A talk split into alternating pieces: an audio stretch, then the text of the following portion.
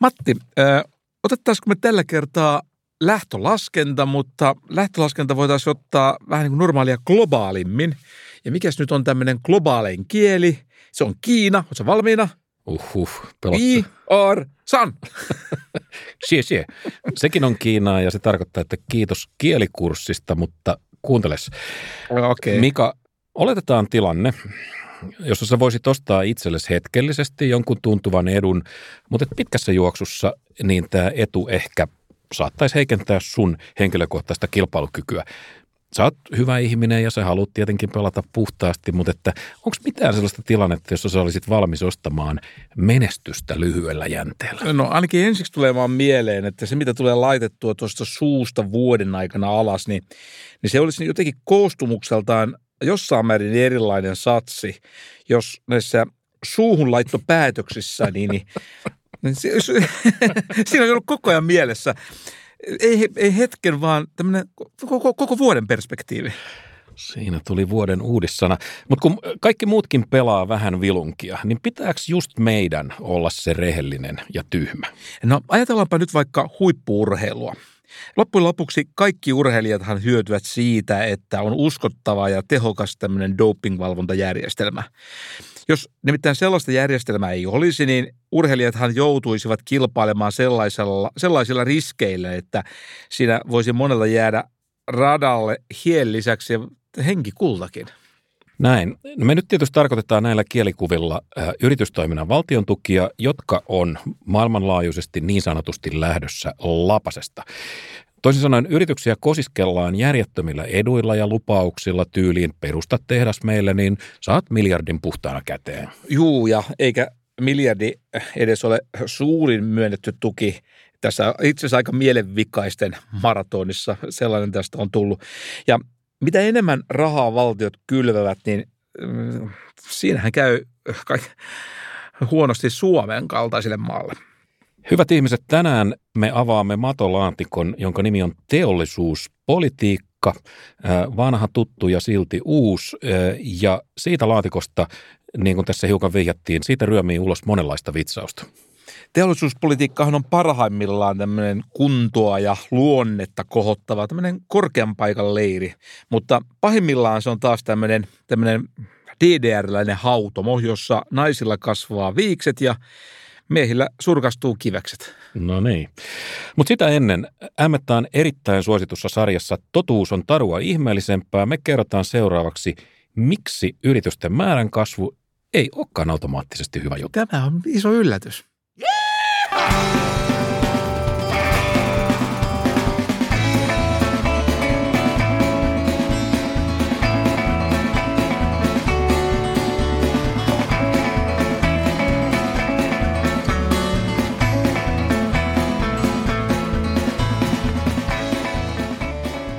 Kun mä olin pikkupoika... Kotkas... Siitä on kyllä tosi kauan. si- kyllä. Paleoliittisella kaudella Kotkassa ilmestyi sanomalehti Etelä-Suomi, joka oli Kotkan kahdesta lehdestä se porvarillisempi. Niin, mutta tiedätkö mitä? Meille tuli myös se toinen. Eteenpäin. Mennään, mennään. Etelä-Suomessa julkaistiin ähm, sellaista syndikoitua amerikkalaista sarjaa. Siinä oli semmoisia yhden kuvan strippejä. Sen, sen nimi oli Usko tai älä. Se oli alkukieleltään Ripley's Believe Se oli It or Not. tosi kiinnostava. Joo. Se oli musta maailman hienoin juttu tyyppi. Siinä oli siis aina joku tällainen ällistyttävä fakta ja sitten siitä todella niin hieno sellainen piirroskuvitus ja, ja, ja siellä oli sitten joskus tämmöisiä uskomattomia tarinoita tyyliin. Helsinkiläinen ekonomisti meni lontoolaiseen hotelliin ja löysi sängyn alta John Maynard Keynesin pesemättömät kalsarit, jotka olivat säilyneet siellä vuodesta 1936. Toi, toi, toi nimenomaan jakso ei nyt jäänyt kyllä mieleen. Mutta tota, sitä Ripley's ei olisi osannut kertoa, että että Etelä-Suomi eteenpäin fuusioituvat vuonna 1989 ja itse asiassa vuonna 1991 niin tapahtui uusi fuusio Haminalaisen Kymensanomien kanssa ja lehden nimi on ollut siitä lähtien Kymensanomat. Mm-hmm. Matti, hei, mieti. Keskustalainen, hei, tarkemmin sanottu, haminalainen lehti ahmaisi siis Kotkan porvarit ja demarit. Järkytyksen päivä. Me muuten silloin on eletty tosi outoja aikoja. Okei, mutta sitten se taru ja hämmentävä totuus, joka olisi varmaan kelvannut Riplillekin. Nimittäin, kun yritysten määrä vähenee, työpaikkojen määrä kasvaa. Mikael Pentikäinen, Suomen yrittäjien, ää, tota, Mikael Pentikäinen jyrähti syyskuun lopulla ja hän sanoi, että hallituksen on nyt ajettava työmarkkinoilla uudistuksia, jotta työnantajayrittäjien määrän lasku saadaan loppumaan ja ehkä jopa kääntymään kasvuksi. No, tähän kuulostaa ihan asialliselta tavoitteelta, mutta hänen ekonomistinen korkeutensa, sulle ei taaskaan kelvannut, vaan sä rupesit äksässä märisemään, että määrin ajateltu yritysten määrällä ei olekaan merkitystä tai ehkä ihan sitä merkitystä, mitä me kuvitellaan. Niin, tämä on empiirinen kysymys loppujen lopuksi. Tähän sisältyy kyllä kieltämättä se ihan intuitiivinen ajatusharha, että, että työnantajayritysten määrä tuottaisi tuloksena jotenkin sille automaattisesti parempia työllisyyslukuja.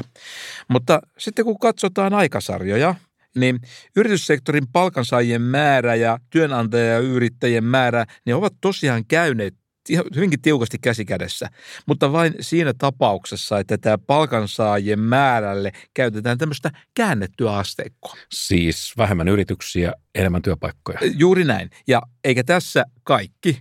Me ollaan nähty tämä sama asia myöskin Tanskassa. Siinä vaiheessa, kun palkkatyön määrä alkaa, alkoi kasvaa, niin työnantajayrittäjien lukumäärä alkoi laskea. Ja tämä oikeastaan viittaa siihen, että itse asiassa yritysten laatu on kuitenkin aika paljon tärkeämpi asia kuin se niiden lukumäärä. Uh, Okei, okay. nyt sä ehkä hiukan luet näitä viistosti. Siis eikö nyt on niin kuitenkin, että jotta meillä voisi olla niitä paremmin tuottavia ja uusia työpaikkoja luovia hienoja yrityksiä, niin niidenkin on aloitettava jostain. Koska siis aika harva yritys kai ryhtyy heti syntymästään keskikokoiseksi ja, ja tuottavaksi. Totta, joo, dynamiikka on tärkeää. On tärkeää, että koko ajan yrityssektorilla tapahtuu uusiutumista ja tämä on sellainen asia, joka myöskin pitää tsekata ja se voidaan tsekata tilastoista. Ja mitä ne tilastot kertoo? Ne kertoo, että Suomessa on syntynyt itse asiassa yhä vilkkaammin uusia yrityksiä, mutta myös yrityksien poistuminen on kiihtynyt. Mm-hmm. Tämä viime vuosien sekä uusien työpaikkojen syntymisiä ja tuhoutumisia, niin niitä on itse asiassa tapahtunut molempia yli pitkän aikavälin keskiarvoa. Sun rakastamaa luovaa tuhoa, mutta onko tässä, onko tässä nyt siis idea se, että kasva tai kuole? Joo, just vähän siihen suuntaan, että se on tavallaan toimivien markkinoiden yksi ominaisuus, että, että se on tavallaan tällä tavalla polarisoiva, että, että kasvat tai katoaa, niin kuin sä sanoit. Kun markkinat toimivat, niin peli on kovaa ja siinä moni yritys menettää varmaan ihan tämmöiset kasvuhalunsakin, kun huomaa, että tämä on välillä ihan toivotonta, aika monelle yritykselle onkin. Mutta olennaista on, että niitä kasvuhaluisia yrityksiä on kuitenkin riittävästi ja ennen kaikkea, että nämä kasvuhaluiset ja kasvukykyiset yritykset, niin ne olisivat sellaisia, jotka luovat tämmöisiä korkean tuottavuuden työpaikkoja. Mä nyt ihan vielä anna periksi. Mä oon, mä oon edelleen pikkusen Pentikäisen kanssa samalla linjalla, koska, koska tota, onhan pienten yritystenkin määrällä merkitystä. Se kertoo monenlaisista asioista. Se kertoo ilmapiiristä yrittämisen ympärillä näistä uusista mahdollista aluista. Ja, ja sitä paitsi niin Eikö niin, että kun on vähemmän yrityksiä, se tarkoittaa jokseenkin väistämättä sitä, että jossain toiminta keskittyy ja sehän ei tee hinnoille ollenkaan hyvää. No tästä mä oon samaa mieltä että pieniä ja varsinkin nuoria yrityksiä, niin niitä täytyy olla riittävästi. Ja ennen kaikkea niitä, jotka pystyvät jollain tavalla haastamaan näitä suurempia yrityksiä ja joilla on siis tätä kautta myöskin edellytyksiä kasvaa. Tätä kehitystä on tapahtumassa. Keskisuurten yritysten työllisyysosuus on ollut Suomessa tasaisessa kasvussa jo pitkään. Ja nyt se osuus on Suomessa suurempi kuin Ruotsissa ja se on itse asiassa vaan vähän pienempi kuin Tanskassa. Mm. Ja tämä on sinänsä tärkeä asia. Tästä on aikaisemminkin mainittu. Ruotsi ja Tanska ovat pärjänneet todella hyvin sekä työllistämisessä että tuottavuudessa tässä viime vuosikymmenien aikana. Niin. Mutta yrityksiä kuitenkin kuolee ja aika monet kuolee siihen, että valtio kuppaa niitä hengiltä. Äh, niin, no nyt alkaa what, verojupina. Whatever you tax, you get less Arvas. of. Vero on hyvä keino vähentää jotain, niin kuin Milton Friedman hienosti sanoi. Ja sitten kun verot syö yrityksiä kentältä, niin te siellä altaan pinkissä päässä, niin te sanotte, että juu näin ehkä on, mutta joutivat mennäkin. Matti, Matti, mä joudun nyt siteeraamaan itseäni. kun oikeat firmat kasvaa tuottaviksi, keskisuuriksi ja suuriksi yrityksiksi, niin mitä silloin tapahtuu? Kansantalouteen syntyy enemmän arvonlisäystä ja sitten sitä kautta enemmän verotuloja, jopa sellaisessa tilanteessa, että vaikka käytettäisiin vähän pienempääkin veroprosenttia.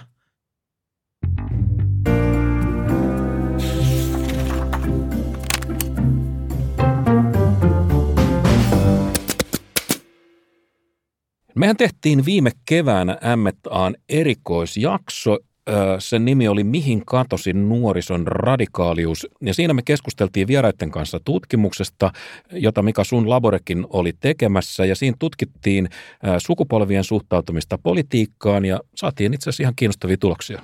Juu, siinähän kysyttiin ihmisten mielipidettä pikkaisen eri tavalla kuin useimmiten tehdään. Yle, yleensähän kysytään, että mikä teistä on paras vaihtoehto, niin, niin tässä itse asiassa kysyttiin, että millä hinnalla olisitte valmis ottamaan seuraavan vaihtoehdon. Ja tätä kutsutaan tämmöiseksi niin sanotuksi conjoint-menetelmäksi. Joka ilahdutti mua kovasti, koska jokaisella poliittisella päätöksellä on hinta aina. Ja tietysti olisi hyvä, jos ihmiset ajattelisivat tätä hintaa silloin, kun ne esittää näitä moninaisia vaatimuksiaan. Tavoitteet ovat hyviä, mutta että sitten aina joku jossain joutuu kärsimään, mitä, kuinka paljon me jotain asiaa oikeasti halutaan. No niin, me esiteltiin silloin maaliskuussa tämän tutkimuksen alustavia tuloksia ja, ja kiinnostava ja yllättäväkin havainto oli se, että perussuomalaisten nuorten yhteiskunnalliset näkemykset ei kauhean paljon poikennut muista. Niin, näin me todettiin. Tarkkaan ottaen kyse oli siitä, silloin se näytti siltä, että perussuomalaisten näkemykset eivät poikenneet tilastollisesti merkitsevällä tavalla ja, muista. Ja nyt puhutaan siis nuorista ihmisistä. Nimenomaan nuorista, joo. Ja, ja, ja puhutaan niistä kahdeksasta asiasta, joita tässä tutkimuksessa selviteltiin. No, myöhemmin kävi ilmi, että meille oli tutkimusta tehdessä käynyt tämmöinen koodauslipsahdus, jota aina välillä valitettavasti tapahtuu. Ja kun se korjattiin, niin näiden tulosten luottamusvälit kapenivat. Ja Edelleen tämän korjauksienkin jälkeen kuudessa kohdassa ei ollut eroa nuorten perussuomalaisten ja muiden välillä, mutta kahdessa kohdassa oli sitten tämmöinen tilastollisesti merkitsevä ero. Joo, nämä taisi olla niitä eroja, joita me silloin tuoreeltaan hiukan hämmästeltiin.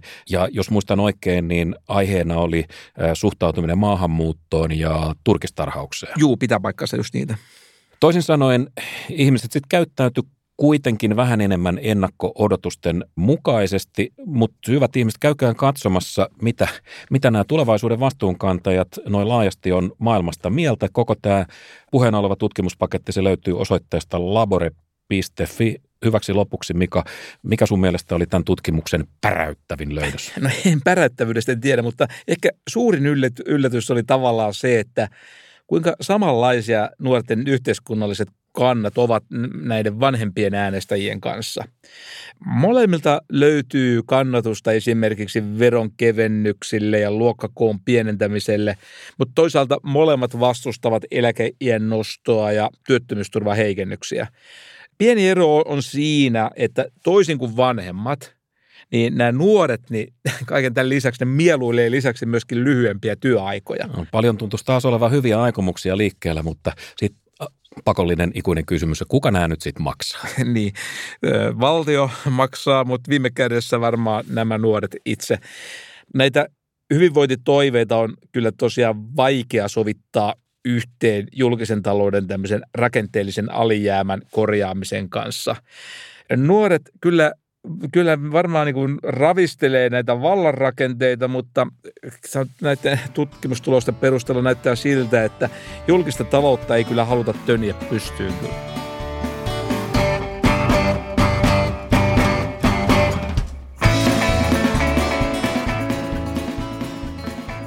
Maailmassa on nyt meneillään monenlaista kriisiä ja, ja huolenaihetta. Meillä on vaihteeksi. Ga- niin, vaihteeksi. Meillä on nyt Gaasaa ja meillä on reitettyjä kaasuputkia ja tänään me ikävä kyllä lisätään yksi aika iso kivi huolten rekeen. Se on asia, josta ei ole kauheasti puhuttu, mutta jolla voi olla todella isoja vaikutuksia. Ja tämän asian nimi on valtion tukikilpailu. Ja, ja tämän kilpailun toinen nimi voisi olla vaikka tämmöinen pakkanen ja pissa ja housut. toden, Rock-lyrikkaa. toden, toden totta. Mennään johtopäätöksiin kohta, mutta että ensin vähän, vähän niin kuin faktoja pöytään ja mistä me nyt tiedetään, että valtion tukia jaetaan jotenkin löysemmin kuin, kuin ennen? No jos halutaan varmaa tietoa, niin sitä katsella ja kuunnella Harvardin suunnasta. Harvardissa vaikuttava ekonomisti Danny Roderick tekee ryhmänsä kanssa kartoituksen, jonka mukaan vuonna 2017 teollisuuspolitiikka-interventioiden määrä globaalisti oli 228 kappaletta. Mittavien valtion väliintulojen. Niin. Juuri näin. No, mutta mikä sitä luku? 228, mutta viime vuonna 1568 kappaletta. Toisin sanoen ihan vain muutamassa vuodessa valtio on työntänyt näppäjään peliin noin seitsemän kertaa aikaisempaa enemmän. Aikamoinen muutos. Joo, ja tämä ei ole mikään banaanitasavaltoja juttu, niin kuin helposti voisi ajatella, koska alueittain niin ylivoimasti suurin lisätys, lisäys näissä interventioissa, siis vuosina 2009-2019, on tapahtunut Länsi-Euroopassa ja OECD-maissa. Ja, ja sitten vasta tulee Itä-Eurooppa ja Keski-Aasia ja, ja mitä niitä onkaan. Mutta nyt kun me puhutaan siis interventioista, niin me tarkoitetaan... No me tarkoitetaan tämmöisiä suoria perustamiseen liittyviä tukia, työllistämisen sidottuja tukia, kuten verohelpotuksia tai sitten tämmöisiä erilaisia vientitukia ja valtionlainoja, kaikenlaisia tämän tyyppisiä. Meidän vanha työkaveri, ekonomisti Petri Rouvinen on tutkinut tätä asiaa paljon ja, ja Petri puhuu globaalista tukitsunamista ja hän sanoi, että se on nyt jo päällä. No, ei sit muuta kuin soittamaan Petrille ja kysymään, että mistä tämä hyöky oikein lähti liikkeelle. Niin ja näinhän Petri meille vastasi. Mä niin kuin itse ajattelen, että isossa kuvassa lähtölaukaus on toi Made in China 2025, mikä siis vuosi oli 2015. Ja se oli, äh, siinä oli semmoisia niin pikkuasioita strategisena painopistealueina, kuten, kuten sähköautot ja aurinkopaneelit. Tavallaan jos lähtee siitä kelaamaan niin kuin tähän päivään, niin se, että meillä on teollisuuspolitiikan toinen tuleminen, niin mulle, mulle se johtuu, äh, tavallaan johtuu siitä, että Kiinan strategia on tavallaan niin kuin ollut liian menestyksekäs. Ja sitten se menestyksellisyys liittyy e-, erityisesti Yhdysvaltoihin. Ja Yhdysvalloillahan on semmoinen pakkomiele, että jos kukaan missään dimensiossa milloinkaan on niiden kanssa edes niin kuin heidän mielestään samalla tasolla, niin se niin kuin automaattisesti muuttuu viholliseksi. Ja tietysti jos, jos se domain on tärkeä ja aletaan olla aika lailla lähellä Yhdysvaltoja, niin sitten se muuttuu pääviholliseksi. Ja just niin on käynyt Kiinan kanssa sekä hyvistä että huonoista syistä. Kiina ja Amerikka, niin. Tämä USA ja Kiinan suuri ottelu, josta me on ennenkin puhuttu, joka on, onkin puhumisen arvoinen asia, niin se on nyt tullut sitten kierteellä Eurooppaan, että EUn suuret toimijat jossain vaiheessa havahtu siihen, että Eurooppa ei voi jäädä tässä leikessä sivusta katsojaksi ja eurooppalainen vastareaktio alkoi ehkä noin vuosi sitten kesällä muun muassa Ranskan äh, Emmanuel Macron vaati, että meidän pitää nyt käydä tukemaan eurooppalaista tuotantoa. Peliteoreettisestihan tässä on äh, hyvinkin tämmöinen vaativa asetelma. Siis siellä tässä pelissä on monta pelaajaa ja tässä on niin, kuin, niin sanottu pitkä peli, eli dynaaminen peli. Näistähän me ollaan jossain aikaisemmissa jaksoissa jo puhuttu. Kuunnellaan vielä hetki Petri Rouvista. Eli nyt me ollaan sitten siinä tilanteessa, että meillä on niin kuin tämmöinen äh, valtiontukielementti tavallaan hyväksytty komissiotasolla ja vai, äh, Euroopan unionin tasolla. Ja vaikka sitä ei olisi hyväksyttykään, niin erityisesti Saksa ja Ranska – pelaa omaa peliään ja Välimeren maat haluaisi pelata omaa peliä, mutta nämä raukat on niin persaukisia, että ne ei, ne ei sitä voi, voi pelata. Eli tämä on siis tämä niin kuin tsunami, että nyt me ollaan tilanteessa, että tuotannollistakin toimintaa tuetaan runsaasti valtioiden toimesta myös Euroopassa, ja sehän ei niin kuin kuulu Euroopan unionin perusajatukseen, että Euroopan unionin perusajatus on avoimet sisämarkkinat, jossa yritykset kilpailee niin kuin markkinapohjaisesti ja niin kuin isoja periaatteita Euroopan unionin rakentamisessa on, että meillä ei ole NS kiellettyjä valtiotukia. Havainnollista taas nyt tätä asiaa esimerkillä, että me nähdään, missä mittaluokassa nämä tuet pahimmillaan liikkuu, sanon pahimmillaan äh, tarkoituksella. Ja tämä seuraava esimerkki on sieltä jyrkemmästä päästä. Etelä-Karolinan osavaltio lupas äh, viime talvena Volkswagenille 1,3 miljardin dollarin tuet, jos se rakentaa sähkömaastureita valmistavan tehtaan äh, mainittuun Etelä-Karolinaan. Ja sitten jälkiruoksi tarjoltiin vielä verohelpotuksia vajalla parilla sadalla miljoonalla, noin 180 miljoonan verohelpotuksia, riippuen siitä, miten paljon yritys palkkaa lopulta sitten paikallista työvoimaa. No on suuria lukuja ja tosiaan aika antelijaltahan noi kuulostaa. Tuolla saa käsittääkseni, ää, oliko se niin kuin laskelmien mukaan 4000 työpaikkaa, joten jos tämmöisen nopean päässälaskun tekee, niin siinä saa huomaa, että yhden työpaikan hinnaksi tulee 325 000 euroa. Niin, e- eikä taitaisi Suomelta onnistua. No eikä kyllä itse asiassa pitäisikään onnistua. Georgian osavaltio samaisessa Amerikan Yhdysvalloissa pani paremmaksi ja se tarjosi Rivianin, hiukan aikaisemmin Rivianin sähköautotehtaalle puolentoista miljardin tuet. Ja tämä oli jo sen verran kova tarjous, että, että Center for Economic Accountability-niminen pumppu valitsi tämän Georgian tukipäätöksen vuoden 2022 huonoimmaksi diiliksi. Ja, ja tota, On pukaali. joo, summat sikseen, mutta että sitten vielä, vielä niin kuin lisää jengaa siihen tekee se, että kun osavaltio Georgia tarjosi tätä tukea, niin tämä mainittu Rivian ei ollut oikeastaan muuta kuin startup. Hyviä siis, aikeita. Se, se, oli, se oli, niin, hyviä aikeita. Se oli listautunut juuri, mutta se oli tuottanut näitä ö, hypätettyjä sähköpikappeja siinä vaiheessa vain 56 kappaletta ja nekin ö, enimmäkseen niin kuin firman omalle väelle. Ok, mutta aikamoinen riski siinä otettiin osavaltion veronmaksajien puolesta. Joo, ja listautumisen jälkeen tämän Rivianin arvoista katosi 80 prosenttia. Ja tuotanto-ongelmien takia valmiita autoja on saatu aikaiseksi itse asiassa tosi vähän. Siinä ei nyt sitten uudet työpaikat lämmitä, jos, jos tämä itse asiassa koko tämä tuotanto on tämmöisillä savijaloilla. Joo, en tiedä mikä heidän tilanteensa tällä hetkellä on, mutta, että, mutta olennaista on nyt se, kun tehtiin tämä tukipäätös.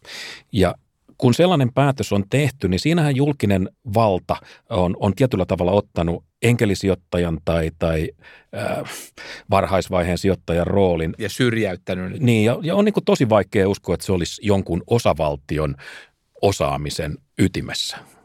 Joo, no tässä on hyvä esimerkki siitä, että mihin julkisten tukien juoksukilpailu voi niin kuin nopeasti johtaa. Niin, meidän inhoamaa pro-business kapitalismi. Joo, pro-business kapitalismin yksi tämmöinen synkkä puoli on siinä, että se kannustaa siirtämään näitä resursseja tällaista niin aivan aidosta innovoinnista tämmöiseen valtiovallan lobbaamistoimeen. Mm. Eli tavallaan sieltä kakun kasvattamisesta siirrytään tänne kakun jakoon ja, se, ja nimenomaan veronmaksajien ja yritysten välillä ja tässä jaossa tämä tapahtuu edellisten tappioksi tietysti. No nyt on helppo tietysti naureskella amerikkalaisten tyhmyydelle, mutta näyttää siltä, että meidän ikioma Eurooppa on menossa ihan samaan ränniin.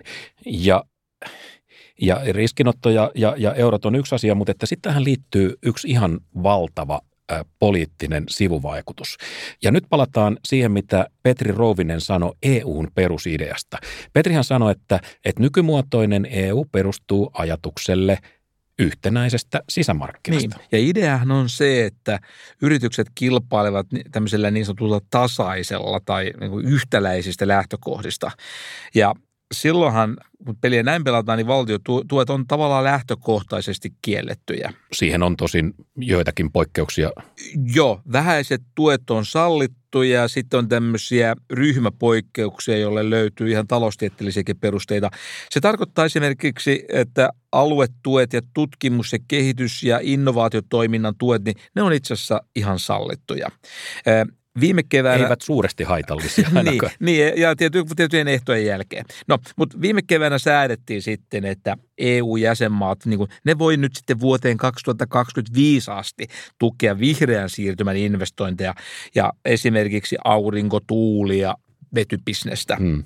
No lisäksi jäsenmailla on mahdollisuus nokittaa tässä kilpailussa EUn ulkopuolisen sijaintipaikan kanssa. Mutta jotenkin tästä tulee nyt sellainen olo, että etteikö vaan nämä poikkeukset alkaisi kasvaa valtavirraksi. Näin niissä usein käy. Ja, ja kun niin käy, niin sehän tarkoittaa kahta aika merkittävää asiaa. Ensinnäkin isot jäsenvaltiot, ne on ne on tietysti edelleen Ei isoja. pienene sen niin, takia. niin, niin. Ja pienten valtioiden mahdollisuus kilpailla näistä teollisuuden sijoituspäätöksistä, se on huono tai joidenkin tapauksessa olematon. Mutta sitten se toinen asia. Miten tämä kilpailun epätasapaino vaikuttaa koko EUn koheesioon? Ja mulla on nyt vähän sellainen pelko, että tässä ollaan puoli huomaamatta uhraamassa erittäin isoa eurooppalaista niin kuin talouspoliittista periaatetta. Mulla on sama huoli. Painopiste on siirtymässä markkinoilla kilpailemisesta tämmöiseen, tämmöiseen jonkinmoiseen poliittiseen vääntöön. Ja unohdetaan itse asiassa se, että tätä sisäistä kilpailua vahvistamalla EU pystyy pitkällä aikavälillä parantamaan tämmöistä kilpailukykyä. Hmm. Sitten tulee näitä erilaisia ulkoisia yllätyksiä, pandemiaa ja, ja, ja sotaa ja energiakriisiä, Kaikki maan vitsauksia.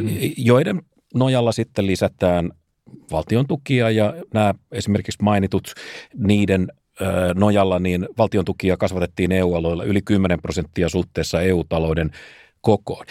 Mistä nämä lisäykset oli kotoisin, niin puolet niistä oli peräisin Saksasta ja, ja karkeasti ottaen ja, ja karkeasti neljännes Ranskasta. No, ranskalaisten puuhat on tiedetty, mutta oliko Saksa vähän yllätys? No kyllä Saksallakin omia perinteitä on.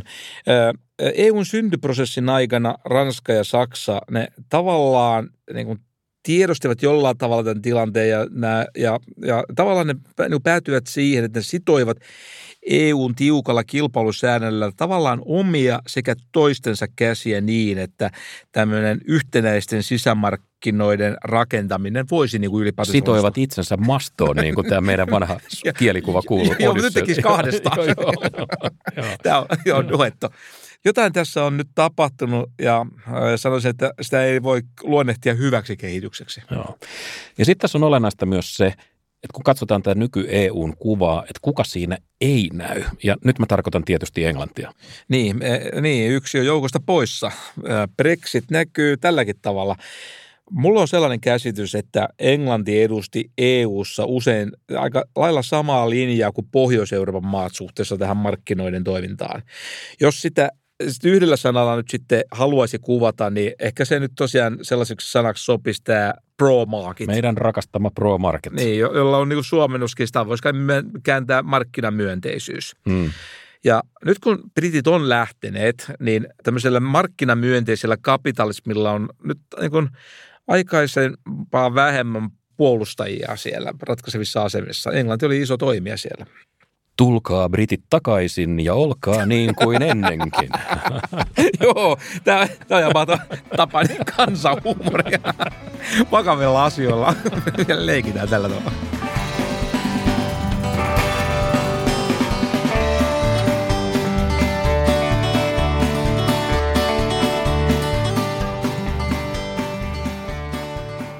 Se Euroopasta, mutta sitten se pakollinen impivaaralainen näkökulma, Suomi-Finland.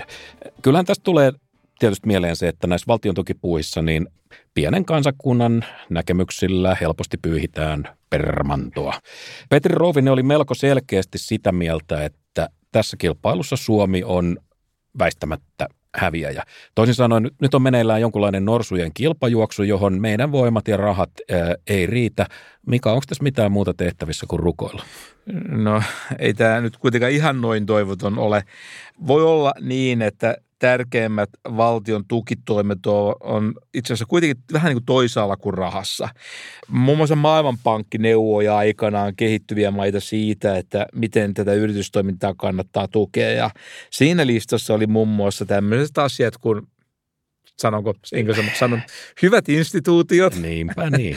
ja, ja helpot hallinnolliset toimet yritysten perustamiseen. Se on oikein, se on oikein hyvä. Joo, no se on nyt vähän osa tältä, näitä instituutioita. Sitten selkeä, hyvä konkurssilainsäädäntö, instituutio. Kannatan sitäkin. Ja tämä on itse asiassa aika hyvä lista ja nämä voi olla paljon tärkeämpiä tekijöitä sitten ihan loppujen lopuksi kuin nämä rahat, kun sitten yrityksen, tota, yritykset miettii näitä menestymisen ehtoja. Tätähän sä aina sanot tässä kohtaa, instituutiot ovat tärkeitä, bla bla bla, ja sä oot varmaan tässä niin kuin yleisesti ottaen oikeassa. Älä nyt hermostu, mutta, mutta onhan toi nyt pikkusen, onhan toi nyt pikkusen hurskas ja etäinen ratkaisu, vähän niin kuin tyyliin, että Kyllä elämä lopulta palkitsee epäitsekään ihmisen, joka antaa muiden viedä eväänsä, ellei hän ole sattunut kuolemaan nälkään sitä en. Kilpailuhan jalostaa ja parantaa kilpailukykyä pitkällä aikavälillä. Kyllä se on hyvä pitää mielessä. Todelliset ratkaisut ovat aina vähän etäisiä ja itse asiassa koko teollisuuspolitiikan ideahan on tehdä näitä nopeita taikatemppuja ja itse asiassa mitä se tarkoittaa, niin se tarkoittaa usein lopulta tämän voittajien valitsemista. Juuri sitä, mistä me on aina varoiteltu, että valtio on huono valitsemaan voittajia, sen ei pitäisi sitä, sitä tehdä. Rovisen Petri sanoi, että omistajalle ja yritykselle, sanotaan nyt vaikka yritykselle, joka tuottaa tuulivoimaa, niin sillä on aika iso asia, pääseekö se pyörittämään sitä myllyä vuodessa vai äh, seitsemässä vuodessa – Toisin sanoen, kuinka nopeasti se saa ne luvat ja kaavat, joita se tarvitsee. Ja Petri oli pikkusen optimisti sun tavoin tässä. Hän sanoi, että tässä nopeuskilpailussa niin Suomi ei ole ihan luokan surkimus. Niin, nopeus on tärkeä, mutta itse asiassa oikeastaan myöskin ennustettavuus, ne ei ole ihan sama asia. Nopea ja varma viranomaismenettely, niin se on tietysti paras vaihtoehto, mutta hiukan hitaampi ja varma voi toimia. Mm, mutta, sekin on ihan ok. Niin, mutta kaikista selvintä on se, että yksi vaihto ei toimi ja se on, jos otetaan niitä reuna, niin pitkä ja epävarma. Niinpä, niinpä. Se on huono lupaus. Petrillä oli äh, ihan hyvä konkreettinen idea tähän kohtaan. Kuunnellaan Petriä vielä.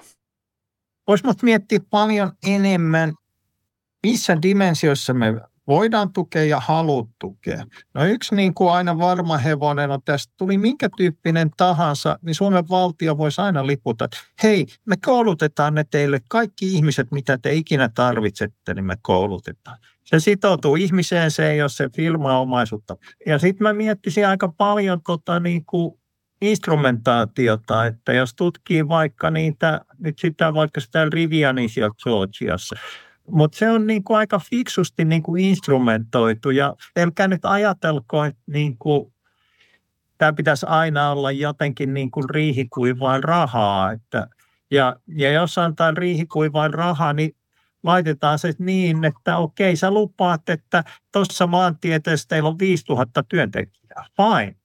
Tämä meidän maksuvilta on tipotettu näin, ja te saatte vuodessa X euroa aina kun 5000 full-time equivalent vuositasolla ylittyy. No, mitäs tuohon sanot? Arkijärjellä ihan tolkullisen kuulonen ajatus, jos siis tilanne on se, että suorien tukien antamista ei voi kokonaan välttää. Miten se sanonta meni? sä joudut, niin. Minulla on periaate. Sä, sä et voi nyt vetäytyä hyveellisyydessä. niin. ei, mutta, mutta muista tämä periaate. Et, ö, on mulla periaatteeni ja jos ne ei kelpaa, niin on mulla muitakin periaatteita. Okei, okay, no vakavammin, niin kyllähän se on tietysti totta, että ei näissä asioissa kannata olla liian fundamentalisti. Että kyllä mä oon niin kuin, muissakin asioissa ollut pragmatismin kannattaja, mutta ö, sitten kunhan se nyt vaan se pragmatismi toteutetaan tälle vastuulle vastuullisesti? Meillähän näitä teollisuuspolitiikan tai tämän tyyppisen tukitoiminnan instrumentteja on olleet Business Finland, joka tarjoaa rahoitusta yritysten tutkimukseen ja tuotekehitykseen. Siis ne ei ole vain ja ainoastaan teollisuuspolitiikan välineitä, vaan ovat, tuottavat sitä hyvää, jonka, josta sä sanoit, että se on ihan ok, että tuetaan tutkimusta, tuotekehitystä niin edelleen. Sitten meillä on Finvera, joka myöntää takauksia, lainoja – mm. vientitakuita. Ja, ja sitten kolmantena on valtion pääomasijoitusyhtiö TESI, eli, määrä. eli, eli Suomen teollisuussijoitus. Joo, on, on täällä pumppua kaikenlaista. Ja TESI siis sijoittaa pääomasijoitusrahastoihin ja, ja suoraan suomalaisiin kasvuyrityksiin niin sanotusti markkinaehtoisesti siis yhdessä yksityisten sijoittajien kanssa ja sillä on, on kai suurin piirtein samat ehdot ja tuotto-odotukset. Ja tavallaan tähän olisi laskettava mukaan myös Solidium, mm. joka hallinnoi valtion sijoituksia. Kyllä. Nyt ilmeisesti tätä pääomasijoitus- ja yritysrahoitustoimintaa organisoidaan uudelleen ja Tesinalle on siirtymässä Business Finlandin Venture Capital-osakeyhtiö, ilmastorahasto ja, ja oppiva investiminen osakeyhtiö. Toisin sanoen siitä tulee hiukan uudenlainen teollisuuspoliittinen toimija. Jos mä oon nyt ymmärtänyt oikein, niin sille halutaan antaa teluspoliittinen tehtävä ja tavoitehan on vauhdittaa yritysten kasvua ja uudistumista. Mm, hyvä. No, ihan hyvä. Siinä sivussa sitten edistetään uusien teknologioiden ja puhtaan siirtymän luomia tämmöisiä mahdollisuuksia ja sitä kautta vientiä. Uusi teknologia, tota, vihreä siirtymä, niin. hienoja hyviä asioita. Pakko ostaa. niin. Yksi asia hyvin tunteva kommentaattori sanoi sanoi meille, että juu, että näin, näin sitä suunnitellaan, että Tesin tehtävät kaksinkertaistuu ja, ja käytännössä sen käytössä olevat rahat puoliintuu. No, tämä on. No, toivotaan, että tämä uudelleenryhmittely on sitten lopulta muutakin kuin hallintokosmetiikka. Minusta tämän asian ydin on se, että, että meidän kannattaa todella huolella valita ne kisat, joihin osallistutaan. Hmm. Pienelle maalle monet kilpailut ovat sellaisia, että niitä ei kerta kaikkiaan edes kannattaisi voittaa. Joskus tulevan tappion tunnustaminen on tämmöinen viisauden alku. Hmm. Ja näinhän varsinkin siksi, että Suomellahan on tämmöinen, jos et ole Matti huomannut, niin hu- hyvin huomattava julkinen, julkisen talouden rakenteellinen alijäämä. Niinkö? Miksi ei tästä lehdissä puhuta mitään? Tämä on vaiettu salaisuus. No, maa, joka tällaisen ongelmien kanssa pakertaa, niin sellaisen maan ei kyllä kannata tuhlata julkisia varoja ainakaan tämmöisiin tehottomiin yritystukiin. Niin sanottu pyrroksen voitto, jonka hinta on liian kova. Hyvä, mutta sitten vielä yksi iso periaatteellinen kysymys. Niin yleensä, jos ja kun valtio menee sekaantumaan markkinoiden toimintaan, niin sitä pitää perustella jollain, eikö niin? No, no näin mä nyt ajattelisin ja vielä mielellään ei pelkästään keskivahvasti, mutta oikein vahvastikin vielä. Niin. Sitten kysymys. Mikä asiaintila tai toimintahäiriö sun mielestä antaisi nykyisessä tilanteessa, nykyisessä tilanteessa perusteen sille, että julkinen valta tukee tällaisia aineellisia investointeja? Nyt on siis taustaksi niin Suomessa toimivien yritysten kannattavuus on ollut ja on edelleen kansainvälisesti vertaillen hyvä, mm-hmm. jopa kai mm-hmm. erinomainen, jos mitataan voittoja tai pääoman tuottoa.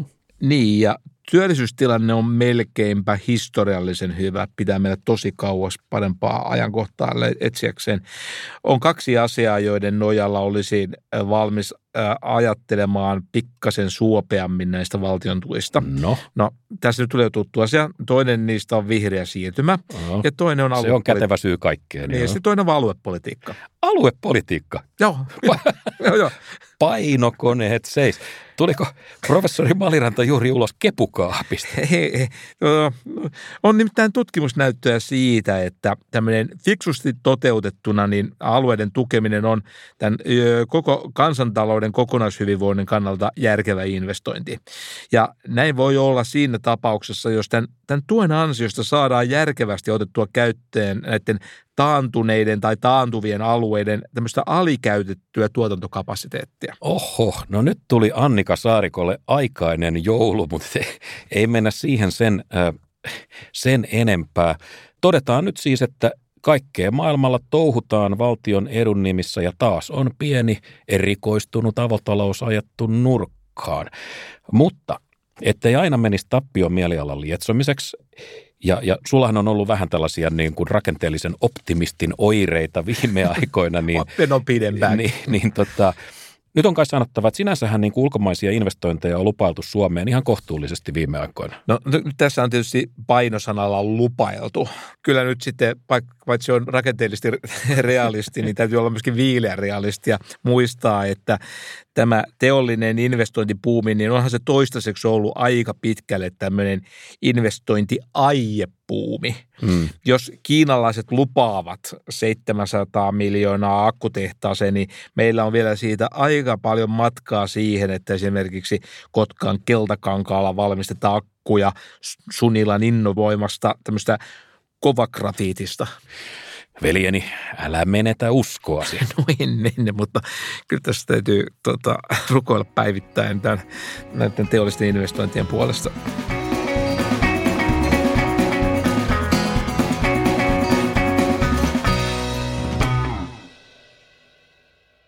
Joko mä kerroin sulle, että mä kävin muutama viikko sitten Lontoossa. No kiva. Hmm. Mä en ollut tällä kertaa jalkapallon takia liikkeellä, vaan mä kävin vähän kiertelemässä. Kävin shoppailemassa. Ke- no, ideasoppailemassa siis. Mä kävin Englannin ylessä BBCissä ja sitten mä kävin vähän katsomassa taide. Oho, oho, katopas. BBC mä ymmärrän, mutta sun varmaan pitää hakea vertaistukea, kun Siis mitä? Yleisradiota lyödään kepeä ta- kartuin ja, ja mikä, mikä epätoivo sut ajaa niin kuin taiteen äärelle? No, mä, mä kävin katsomassa siis Abba Voyage-nimisen spektaakkelin, sen virtuaalikonsertin, jossa 70-80-luvun nuori Abba esiintyy tämmöisenä avatar, digitaalisina avatar-hahmoina. Kuulostaa ja, kiinnostavalta. Joo, ja se on ikään kuin aikamatka jonnekin menneisyyden Abban, äh, Abban keikalle. Mamma mia, Mappa-fanina tota, kyselen, että oliko se nyt sitten tämä toteutus mistään kotosi? Oli kyllä kerta kaikkiaan vaikuttava juttu, ja se oli vaikuttava sit varsinkin sen jälkeen, kun mä en enää jaksanut ihmetellä sitä digitalisointia ja sitä, että mihin kaikkeen koneet kykenee ja kuinka luonnollisilta nämä hahmot näyttää.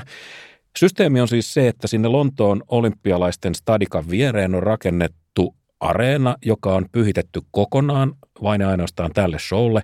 Ja mä ymmärsin, että koko tämän jutun pystyjen laittaminen rakennukset, ohjelmistot, tekniikka, kaikki, että on ollut noin 180 miljoonan juttu. No siihen on käytetty EU-tukea, mutta, mutta okei, mutta no, riittikö väkeä? Juu, täysille katsomoille on mennyt puolitoista vuotta eikä loppua näy.